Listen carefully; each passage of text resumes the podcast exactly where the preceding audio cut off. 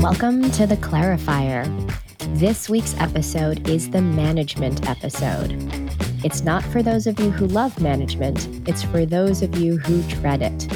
If you are finding that more and more of your job is getting the best out of others instead of just doing the work yourself, and you're finding that challenging, I invite you to listen to this episode.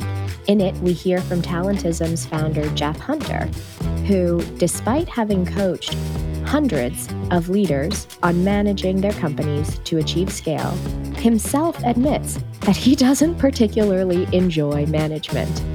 We learned from him that mastering management is not actually about building skills, but understanding yourself better.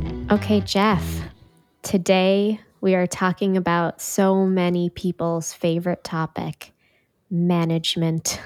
dun, dun, dun. Just the word can create apprehension and fear.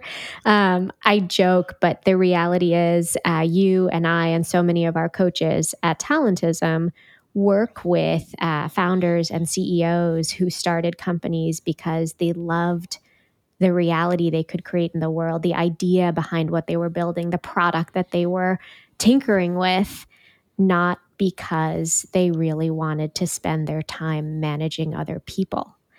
And yet, they discover somewhere along the journey that in order to make their idea a reality, in order to bring their product to the masses, in order to achieve scale of any kind, management of others.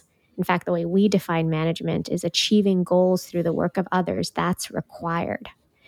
And so, what we want to talk about today is some core insights related to becoming a manager and becoming a better manager. The interesting place we get to start is talking about your own management journey.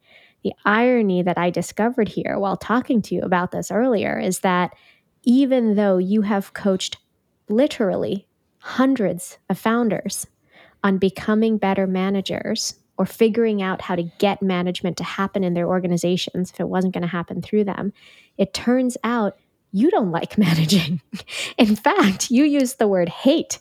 So tell us about that. Tell us about how you feel about managing, where that started, and, and how that's turned out for you. I'm, I'm super excited about this. It's a topic I, I love because it's a subject I hate, and uh, and I'm really excited to talk about it. But I just have to share with the audience um, this is the first podcast we're recording where Angie's got her new rig on. She's got her super microphones. She's got her her uh, her microphone, her super headphones. And I got to say, you got a real sort of Terry Gross vibe going. It's nice. It's really I good. I don't know who that is. oh my gosh, I feel so old right now. Tell you what, uh, there's some SNL you can look up that's uh, pretty cool and can tell you. Okay. All right, so let, us talk about this. Um, yeah, I absolutely hate management and I hate being managed. So that's why I hate management. One of the things that uh, I try, I aspire to as a value is I don't want to be a hypocrite. If I hate being managed, I definitely don't want to manage. And so I sort of, uh, you know, we've talked a lot about constructing these systems that then run us. And I've constructed this very interesting system because I have this passion this this purpose of systematically unleashing human potential and I want to do that at scale and that means I have to build a company that's I mean that's the limits of my understanding of how to do that. And so I'm building a company and if you build a company you really do have to manage. And yet what you do is you understand as you're doing that like both the reason I hate being managed is I don't want to be told what to do I want to have autonomy. I want to create my own sense of purpose in my work. I don't want my manager telling me uh, what my purpose is. I want my own sense of mastery and how to build that mastery. And a lot of times, managers are worse than their employees at a particular skill or a particular discipline. And so, for all these reasons, uh, and many more. I mean, management has been equated over time with control and with uh, patriarchy, all kinds of stuff. And so I truly do hate management because I hate being managed. Um, and yet it's absolutely critical, I think, to building a great company. And so when you find yourself in a place where you have to do something you hate, I think there are three uh, logical paths you could take. The first is get the hell out. Don't do that thing. Like figure out how not to do that thing. Second is, um, you know, just exist within the pain of the prison that creates. Or third is uh, try to change the system. And so it's been a lifelong pursuit of mine to change the con- concept and and uh, framework and implementation of management because I wanted to figure out whether there was a way to achieve goals through the work of others, which is how we define management, but do it in a way that wasn't about control and wasn't about like defining for other people their reality and what they do and all those things. And as I explored alternative systems like holacracy and everything, they really didn't make sense to me. Even though I think it's super cool that people experiment a lot in the field of management, I think that's awesome. But they didn't make a lot of sense to me because um, they weren't grounded in the science of what human beings are like. And that's really where mm-hmm. talentism is. It's like I think we have a richer, evolving understanding of what humans are like as a careless primate. And uh, and I think whatever you think of in management has got to deal effectively with what science tells us about what we're like. So, okay, so one of the things I like to do when we talk, Jeff, is I like to try and um, uh, make sure I'm understanding the building blocks of wherever wherever we're going because there's so much richness in what you share. So the first thing I heard is your personal experience of management, being managed by others, um, was one of control, and you chafed against that because you are the type of person who values your autonomy and the ability to define your own purpose and work. And so the idea that management was about control was the first thing that irked you and didn't work for you when you thought about how you were going to manage. The second thing that I'm hearing is that what you understand about what humans are like, that comes from a deep study of a lot of different disciplines, from primatology to neuroscience to psychology to macroeconomics, you are saying uh, that actually we need to acknowledge uh, for people to succeed in a system of management, we have to really look at what they're like. And most systems of management that exist, uh, they don't. They make assumptions about humans and what they're like that are wrong. Yes. Yeah, very much to that last point. It, it, you know, to people have listened before, I, I have this theory about the evolution of management that starts with the industrial industrialization um, uh, you know, in the 1860s, and then movement of populations post Civil War into big cities. And then in the early 1900s, you start to get these management theory, theorists like Frederick Winslow Taylor, and he's saying human beings are really cogs in a machine. By the way, that wasn't what he was really saying, but that's how it was largely interpreted. And so we have this like mass production theory of human beings as interchangeable cogs in the assembly line and in that human beings as uh, sort of r- having rich emotional lives and purpose and lots of talents and an opportunity to like affect their system and their world that was all thrown out the window it was like you sit on this line and you do this thing and you do it uh, faster and faster at a lower and lower cost and everyone else gets rich and eventually you get a, an injury that's catastrophic and best of luck to you. And to say I'm a little bit uh, cynical about that world is a, a, an understatement. I've explained that before in my you know family life and all that stuff. So, um, yeah. So this thing of like I really do believe that the 1950s, 1960s version of management, when applied to today, is destructive. It, mm-hmm. It's it's not it not only is not helpful, it's it takes purpose and it takes potential and it hurts it. And in the world that you and I work a lot in, which is the world of founder led startups, fast growth organizations, rapid change sorts of worlds, that sort of control methodology of I'm going to reduce your complexity to a few simple points, put you on a line, and require you to do that thing over and over faster and cheaper um, that uh, that is destructive. And by the way, uh, it's very short-sighted because even if that wasn't destructive to potential and to to the world at large, the big thing uh, for me is any work like that's going to be automated, mm-hmm. and so you're going to have millions and millions of people out of work because we weren't investing in unleashing their potential. We were investing in trying to get them to make as few mistakes as possible on a very specific task and to suck it up until we could automate them out of a job. And that will have uh, existential effects on society and, and the world writ large. So, management's a big topic for me. Yeah, we're getting that. So, I think I'm hearing you say that um, whether you're a humanist or whether you're an investor, that the idea of management as a system of control is a bad idea. It's short sighted. It's a bad trade off on human potential, and it's also a bad trade off on productivity, especially yep. in high growth and, and complex environments. So, so tech, talk to us about the alternative. What is the talentism insight about what people are like? And and the thing I want to just highlight for folks who are um, listening is I can imagine listening to Jeff and say, yeah, but my big problem is not that I'm trying to control people as a manager. My big problem is X, Y, or Z. I don't know. I, I'm not great at you know communication in a group setting, or um, you know, my I'm I'm a I'm not well aligned with my people on sense of urgency. They don't move fast enough, or something. Um, maybe talk to those people who are listening to you and saying, "Yeah, but I'm not trying to control my people. It's something else." uh, so, first of all, I would I would with all possible humility, opine that you actually don't know whether you're trying to control your people or not. And so that's that's a lead into like what's the insight talentism has.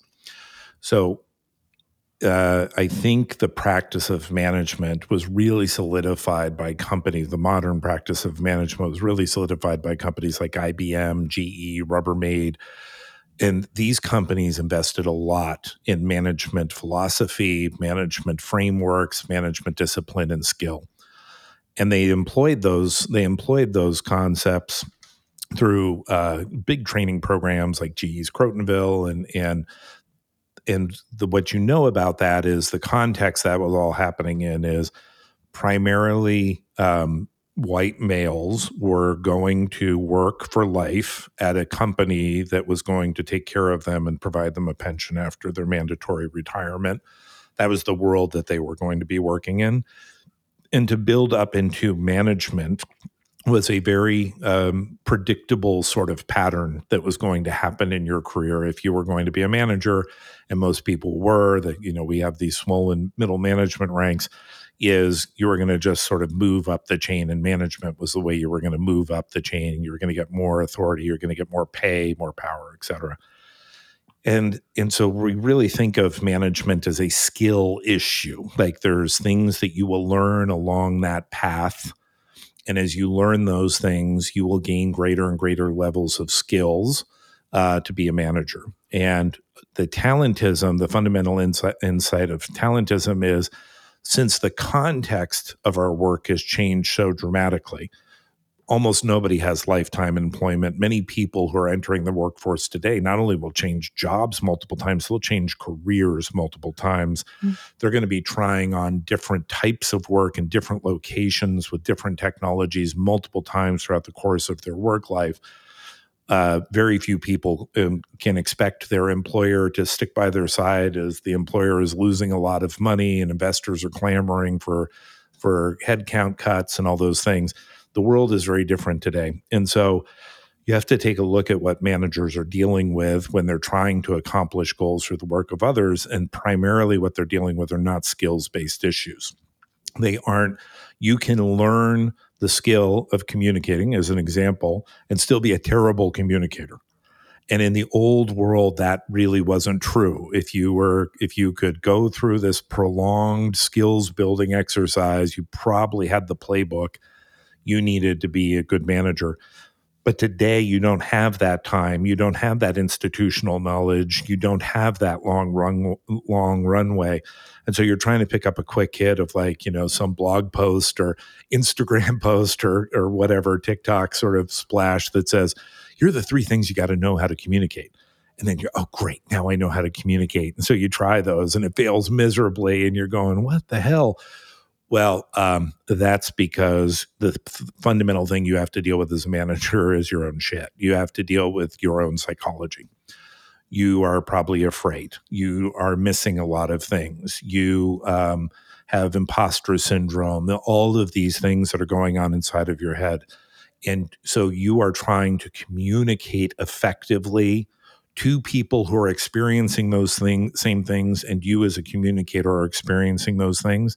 And because the world of yesterday says none of that matters because we don't deal with you as a fully fledged human being, we just deal with you as like an automaton inside of a machine, then this stuff is not dealt with. Most human beings are very have very low self-awareness. They have very low self-skepticism. They have very low awareness of the feelings of others, especially in institution or organizational settings this has all sort of been taught and programmed out of us through K through 12 education and then the workplace. And now you're a manager and you're sitting in this place where you actually have to be good at understanding your fears. You have to be good at understanding your blind spots, your motivations, and you have to be effective in communicating to a person who also is not good at their fears, blind spots, motivations, but is expecting clarity from you as their manager and so that is the fundamental difference. It's psychological, it's not skill, it's not educational. It's you have to be better at you and you have to be better at dealing with people who aren't good at them. Could you give us an example, Jeff? I think what you just said is so powerful. It's not about skills, it's psychological, both understanding yourself, your fears and blind spots that are at play in any situation, and understanding your people, their fears, their blind spots what motivates them. And I'm wondering if you can make this real for us. Are there any stories or examples that come to mind that can illustrate the positive case or that can illustrate the negative case?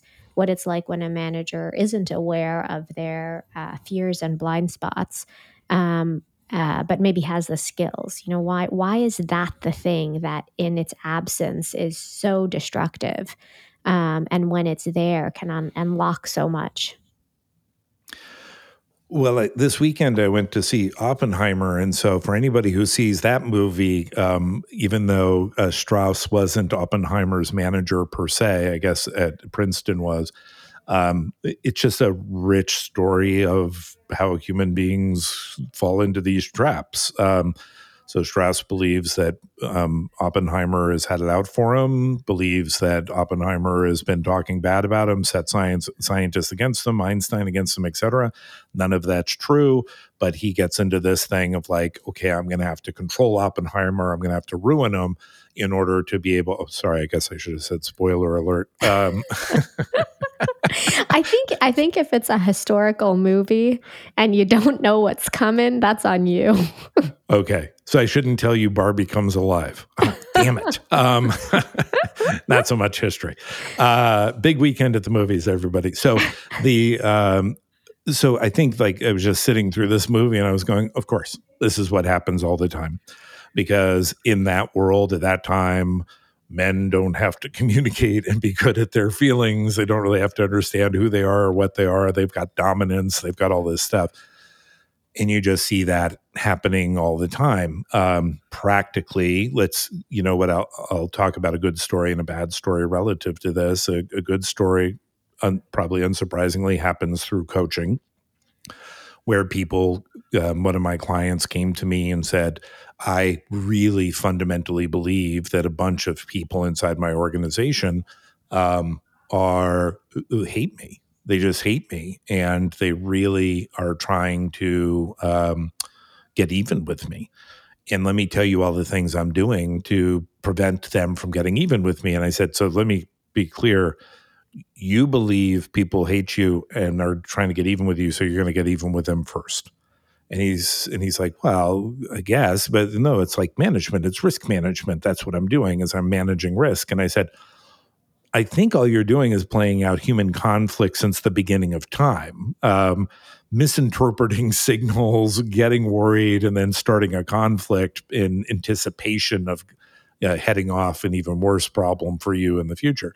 I said, so let's, you know, let's work through the evidence. Let's just, let's put all that aside. I'm not denying it. Like those are real feelings, but let's put it aside.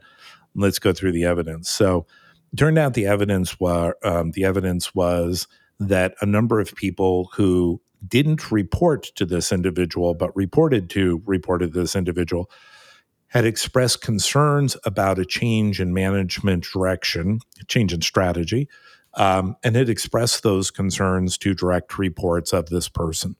The direct report of this person then went to the went to the individual I'm coaching.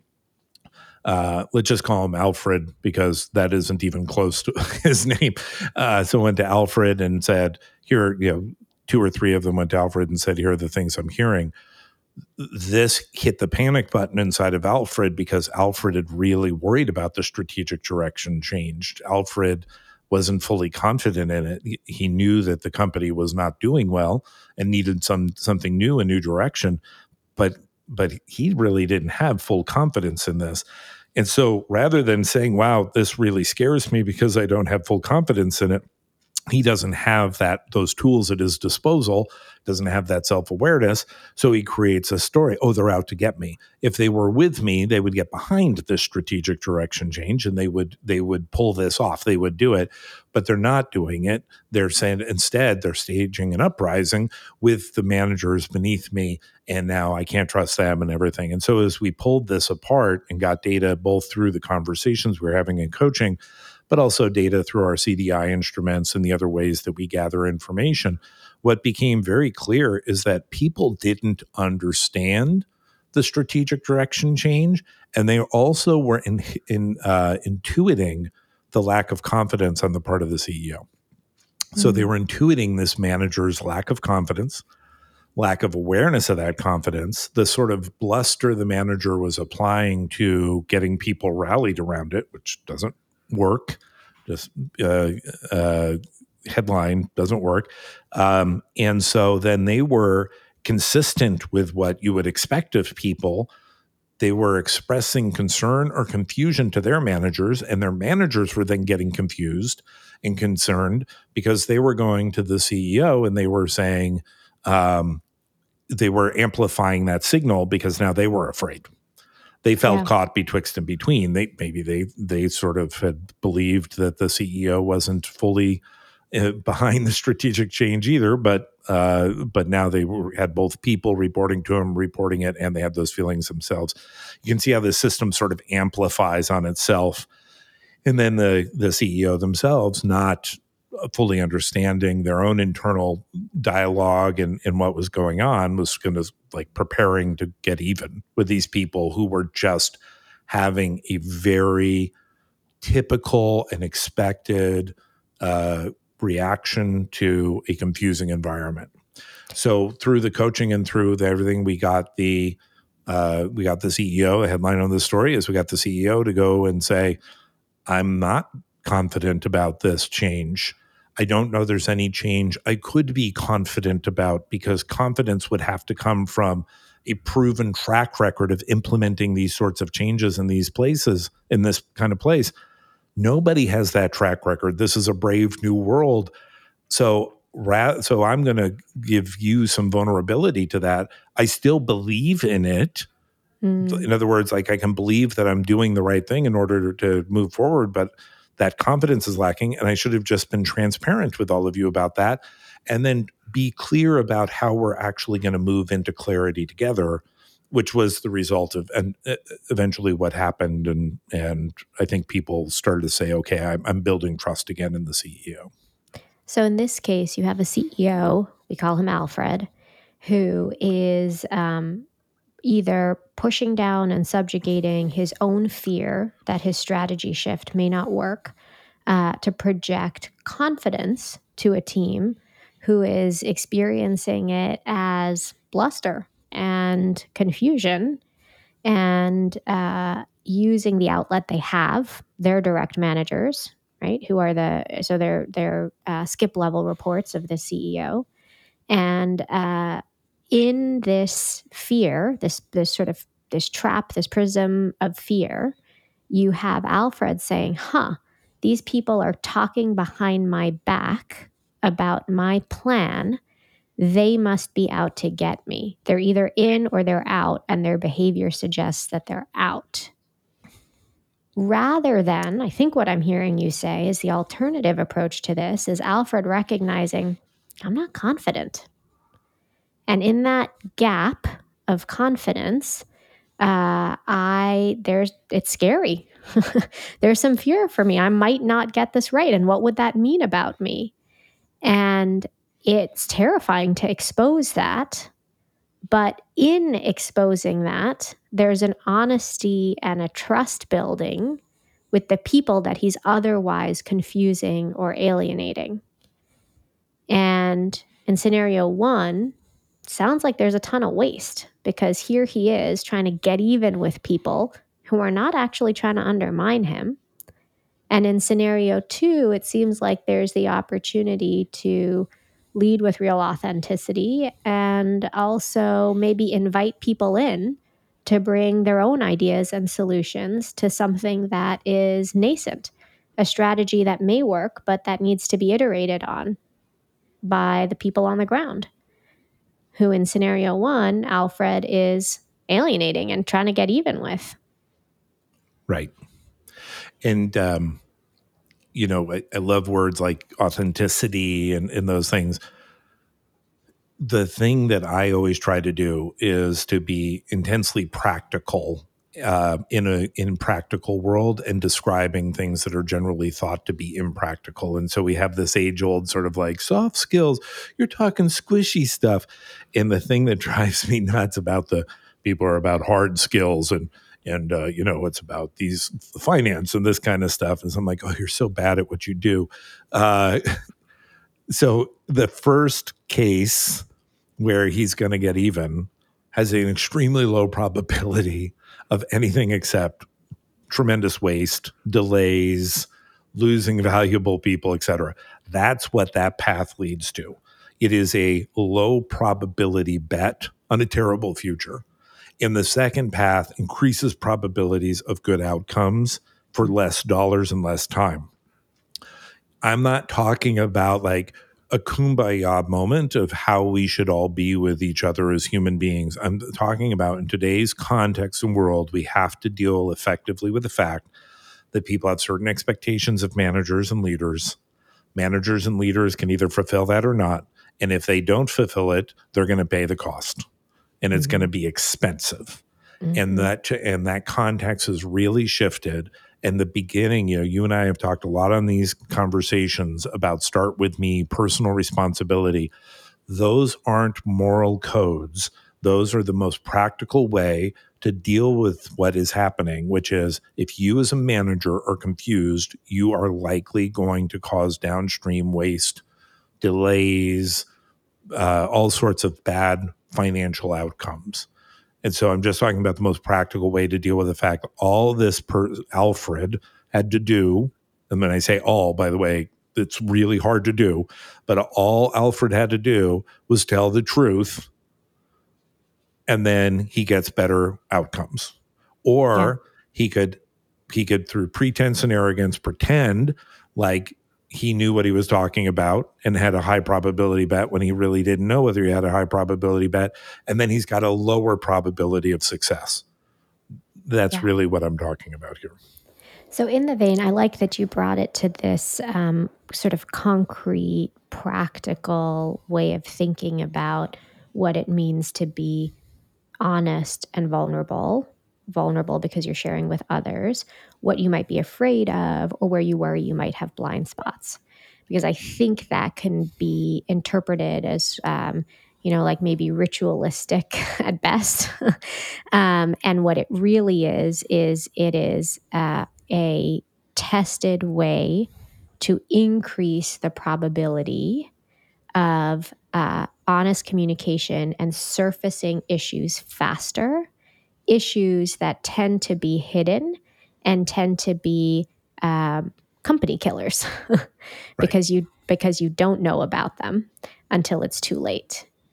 So with that in mind that we're talking about practical ways to increase the likelihood that you have a system of surfacing issues and seeing them early and seeing them clearly. I know you've got some practical takeaways for our listeners around how how to do this, right? How to do this piece of management that is really about um, psychology, not skill, understanding yourself um, and and using that understanding to come to the table with uh, with with greater self awareness, with greater honesty. So, what are some of those practical takeaways for us? Yeah. So the first one, which I think is again very simple to say, very difficult to do, but very practical, is I think you have to practice courage. And practicing courage is really hard, but it is ultimately the key to you achieving your potential and unleashing your potential. Uh, because the thing that stands in your way of you uh, getting what you want and also um, being able to build a company you want, be an effective manager, whatever, is your fear. It's not the skill. And to confront to confront fear requires courage. I I, am sure I don't need to tell the audience this that courage is not the absence of fear. Courage is the ability to deal successfully with the fear you've got. Um, and I say, hopefully, don't have to share that because that's an aphorism that's been tossed around for, for decades, but it often gets missed. We all have fears. We are all afraid. The question isn't whether you have it or not. If you don't, like, you're probably a sociopath the if you do then you're probably a real human being dealing with real issues and the question is how are you going to effectively deal with it? And the word we use for that effective dealing with it is courage. And the way you practice courage is you start small like you do with any practice if you're learning piano you don't sit down and try to knock out beethoven you sit down and you practice scales and so what are the scales of courage is you sit down with somebody you trust and you say a small thing that's hard for you to say and you see what happens. And then you say a little bigger thing that's hard to say, and then you see what happens. The the easiest practice I've seen of this, and I bring this up to my clients all the time. My clients will come to me and say, uh, Jeff, I got this real problem. Uh, okay, tell me, what's the real problem? Well, um, I feel like this person isn't succeeding, and I'm really worried about them, and uh, and I don't know what to do. And I said, okay, well, do that. And, and they'll be like, what? Do what? I said, what you just did. They're like, no, no, no. I need you to tell me what to do. I'm like, just go say, don't edit one word you just said and just say it to them, not to me. And it's highly probable that's going to have a great outcome. The reason you're saying it to me and not to them is not because you lack the skill and not because you lack the words. You just demonstrated both the skill and the words. It's because you lack the courage of to confront the fear. So just go say the thing you said to me. I'm telling you, as a you know quote unquote expert, what you just said was good, not bad. You didn't say anything hurtful. You express self doubt. You express you don't know what to do. Like, go say that every single time, and I've done that hundreds of times, every single time the person's come back and go, Hey, I had a really good conversation. Unsurprisingly, right? Unsurprising to any of us who do this work is like, yeah, like you weren't screaming and shouting about that individual. You weren't calling them names. You were expressing a vulnerability and a doubt. And it's okay to share vulnerability and doubt with the people involved. So that's a very simple step to practice courage maybe give it a run with a coach first, but like just say the thing you want to say if it's not about how the other person is letting you down or whatever, but your worries about the situation. So practicing courage would be the first the first thing I'd recommend. That's excellent. I uh I the words together practice courage jar my brain as though courage is something that one can get better at through a simple exercise like scales, as opposed to courage being something that great people have as an innate quality. Yeah. And so the fact that you break that down as something that can be practiced and built, I think is really powerful. Okay, what's what's next? Uh, so the next is uh, ask the question. So if you are a human being, and I'm assuming if you're listening to this, you are, um, although shout out to all our animal listeners out there, but let's assume for a second you're a human being and let's assume you've got a brain. I think both reasonable assumptions.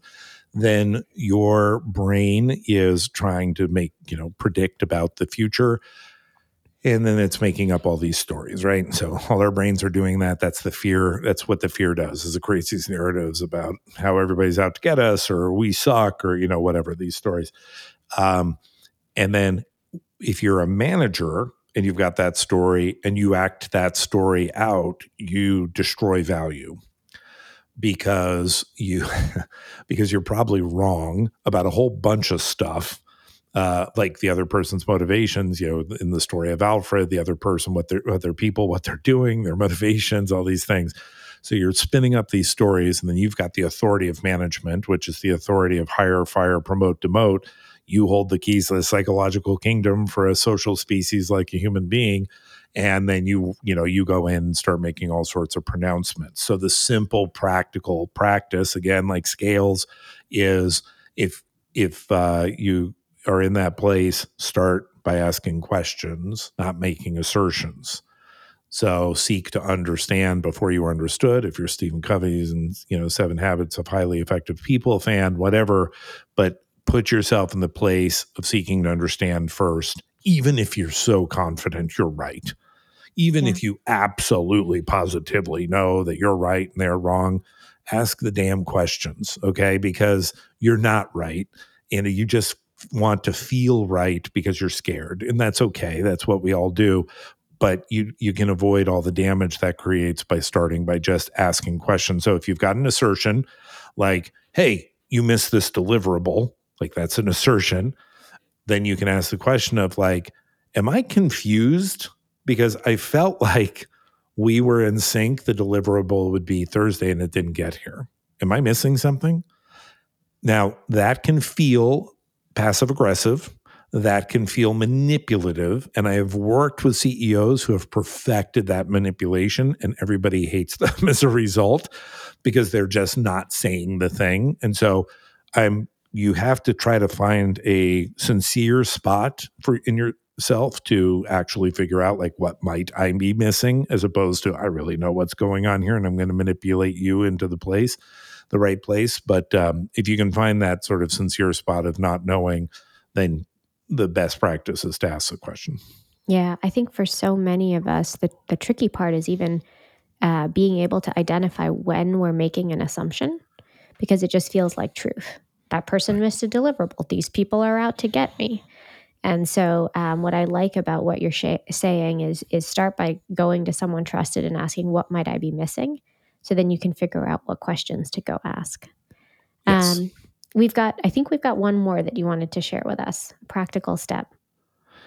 Yes. Um, uh, be a player or a coach, but never both. Um, so, uh, sports metaphors are always so fraught, right? Because everybody's got their team and all this stuff. So, at the, at the risk of alienating people who are Golden State Warrior fans or whatever, let's imagine the Chicago Bulls, the iconic Chicago Bulls with, you know, Michael Jordan and Phil Jackson as the coach. And let's imagine for a second that the Bulls are having a bad game and Phil uh, Phil Jackson, who actually was a good basketball player himself, in his loafers and sports jacket and tie, runs onto the court and starts playing a position. Um, to say everybody in the stands would be confused as hell is an understatement uh, everybody, of course, would be confused because, like, Phil Jackson's a coach, Michael Jordan's a player. What's Phil doing putting himself on the court? It's very popular today to use the term player coach. I hear it all the time. And people, managers love that, especially when they're designing organizations, because it means you both can do it as well as coach other people to do it. The problem with that is there's a basic human psychological error here, which is when you're doing it, you shouldn't be telling other people how to do it. You don't coach by playing the game, you coach by standing outside the game. Or you play the game, but you don't do both at the same time. And I see a lot of managers make this very practical mistake. They'll be doing something, and then while they're doing it, using that perch that position to actually tell everybody else how to do something. That is deeply confusing.